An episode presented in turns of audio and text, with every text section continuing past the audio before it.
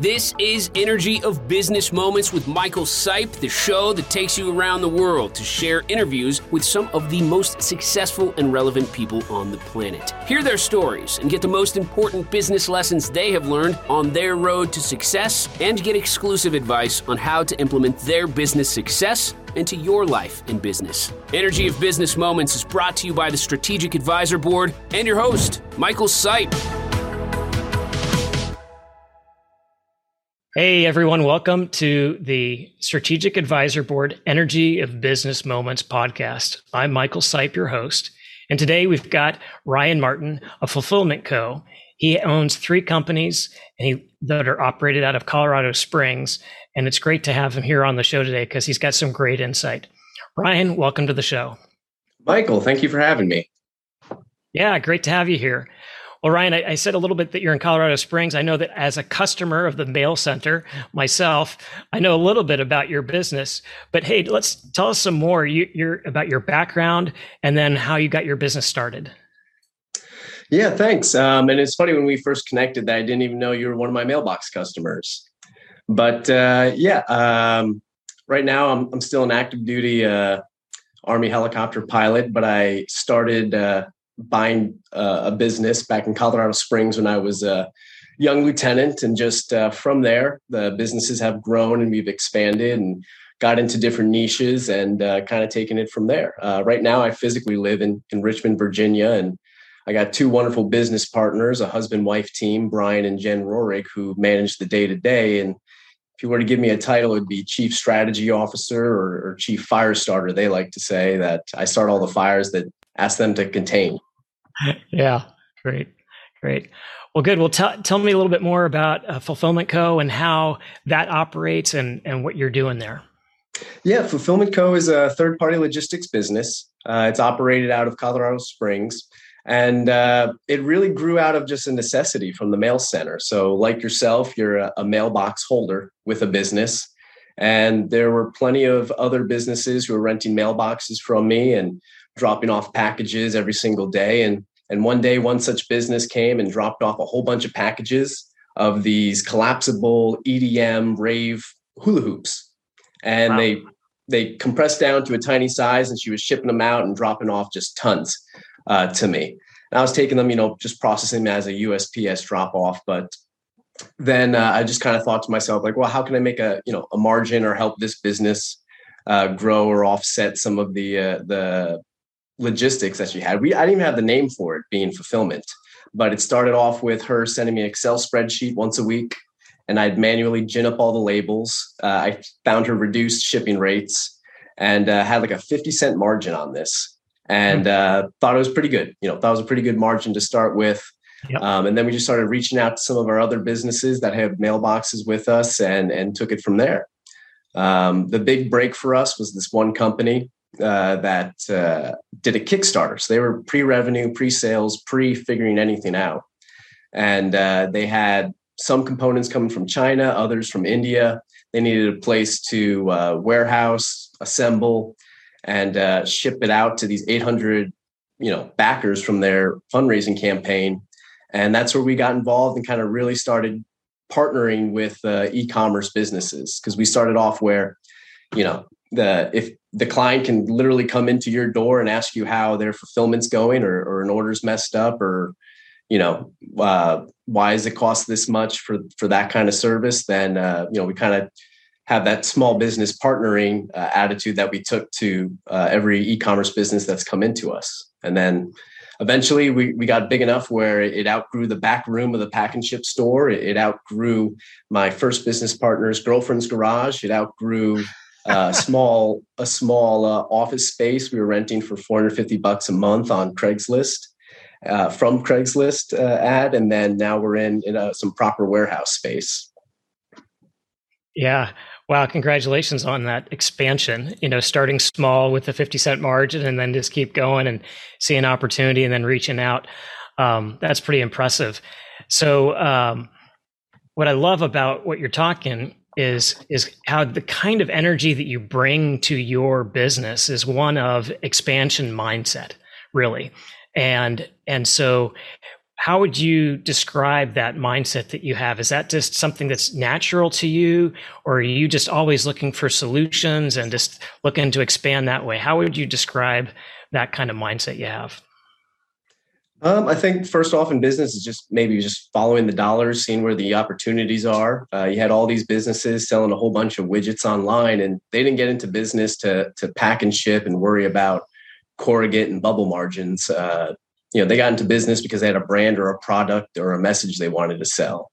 So I knew that I could offload a lot of that work, a lot of that headaches, a lot of the ankle biters. That there were some some good margins to be had and then just had I guess the the risk tolerance to double down. Like it doesn't hurt having a a good W two paying job in order to take those kinds of risks, but uh, it was a calculated risk, still all the same. Um, and uh, and yeah, just took it just took it from there, just one one avenue at, at a time, and just kind of like a never say no attitude. If are you doing a whole bunch of subscription boxes? We can find out how to do subscription boxes. Do you have a 3D printed uh, product on demand, we can do that too. So it's been really cool just seeing all the different industries out there that's come through our warehouse. Yeah, that sounds actually kind of fun where you're in that mode of like, if, if it, even if there's a little bit of risk, there's an opportunity. And if I can take advantage of that opportunity and help somebody else out while I'm doing that, it's sort of a charitable business moment where, yeah, it's a benefit to you, but you're also helping other businesses grow how true is it that you feel great about doing that? Yeah, I'd say uh, the first kind of good feeling, successful moment where I knew there was something to Fulfillment Co. Uh, was when the client with the uh, that first came to us, our first big client, just took off from a, a Kickstarter campaign to doing a couple order, hundred orders a month, and we were doing all the assembly and logistics for them. Uh, and then all of a sudden, they got a purchase order from uh, Urban Outfitters, Wow. And as far as the logistics they budgeted, it was $80,000. And I got a check for $80,000 and I just had to figure out how to make it work, how to get two shipping containers from China, a couple crates from India into Colorado, and then assemble 5,400 high end water bottles and then ship them to uh, Urban Outfitters warehouse. And I knew anything that I could do underneath that was mine to keep. And so that was like a nice, nice, nice moment. We've moved on from from from water bottles to a niche product called chicken nipples that's selling like hotcakes. Uh, wow. A little widget that goes into a uh, for agrarian farmers that you stick sure. into a, a, water barrel. Where the the old method, I guess, is just poking a hole in the side of it and letting the water drain out. And now it's a perfectly sized nipple for a chicken to uh, peck and distributes the perfect amount of water. So we learn all sorts of interesting things from our, our clients in 3D printing, inject mold uh, in the in the exploding CBD and, and kratom markets. It's been it's been a wild ride and just exposed me to a lot of different businesses. Great.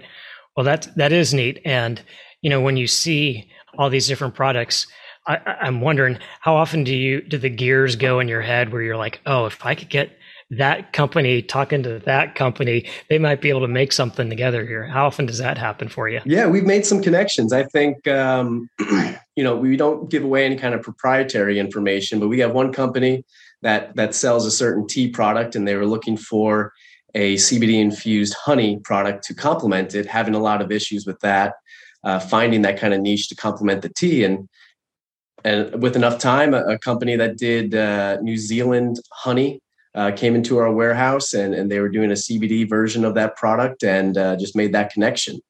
Uh, another time, a 3D printer, you know, has an army of 18 3D printers just uh, going nonstop in their garage and refilling our, our bins at the warehouse and was able to connect him with a, you know, a special engineering product for another client. So uh, just making those connections has really been interesting. It's always led to more business. Um, mm-hmm. I'd say the doing right by our clients and doing right by our clients' manufacturers uh, has has really paid off because when someone comes in for you know a couple pallets of a certain product, if it doesn't sell, that manufacturer doesn't get any kind of of, of sell through. They don't get that repeat business. But when they have a good three PL like us, um, you know, we found found that they just keep referring new clients for the different things that they manufacture to be fulfilled out of our warehouse. Yeah, yeah, well, that that's awesome, uh, and I love how your business is growing there. You know, sometimes, especially in the supply chain world today, there's obviously a lot of talk about disruption to the supply chain. How would you say that's affected you, and how have you pivoted around that? So, you know, the, the models of, of buying big, buying cheap in China and getting it into America, like just in time uh, fulfillment, uh, has definitely been challenged. Uh, we still see plenty of clients still doing that, uh, but lags and, and out of stocks in their businesses. But there's a lot of good manufacturers in America. Uh, the 3D printers around us, the CBD labs around us. Um, we're reaching out to local Colorado based manufacturers um, in order to shorten the logistic lines of their clients. So if right down the road we're picking up you know a couple pallets of, of that client's products bringing it into our warehouse probably just saved them $800 on freight right there instead of shipping it out to someone else um, mm-hmm. And having that that quick flash to bang being able to uh, know that you need a reorder you know what your lead times are on that american manufacturing is a lot more solidified nothing's perfect but uh, a lot more solidified than hoping that uh, a partial uh, shipping container from China gets in through the port of Los Angeles in time. Mm-hmm. Mm-hmm. Yeah. Yeah. Good. Well, it sounds like that experience, then obviously knowing locally those manufacturers helps see solutions when people are used to doing that bulk order from overseas and then getting disrupted that way. So good for you to have that perspective.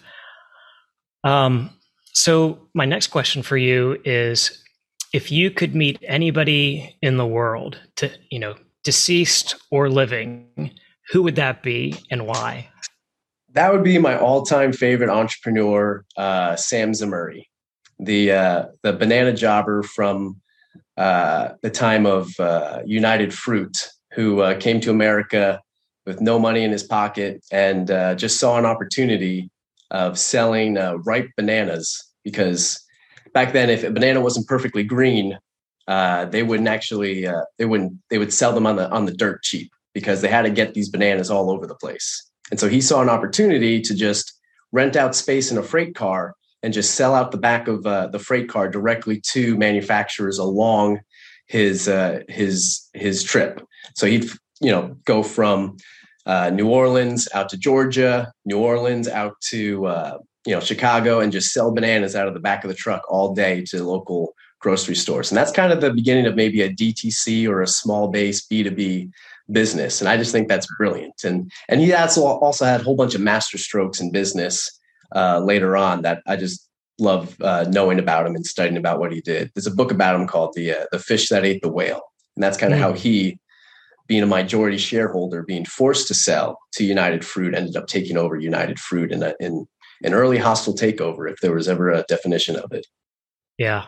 Wow, that's uh, sounds like a really great story, and obviously got some good stuff that's relevant to today. It's not, you know, too old. It, some of those principles still s- stick around for a long time. So, thanks for sharing that, Ryan. How can people get a hold of you and t- uh, you know know more about your business?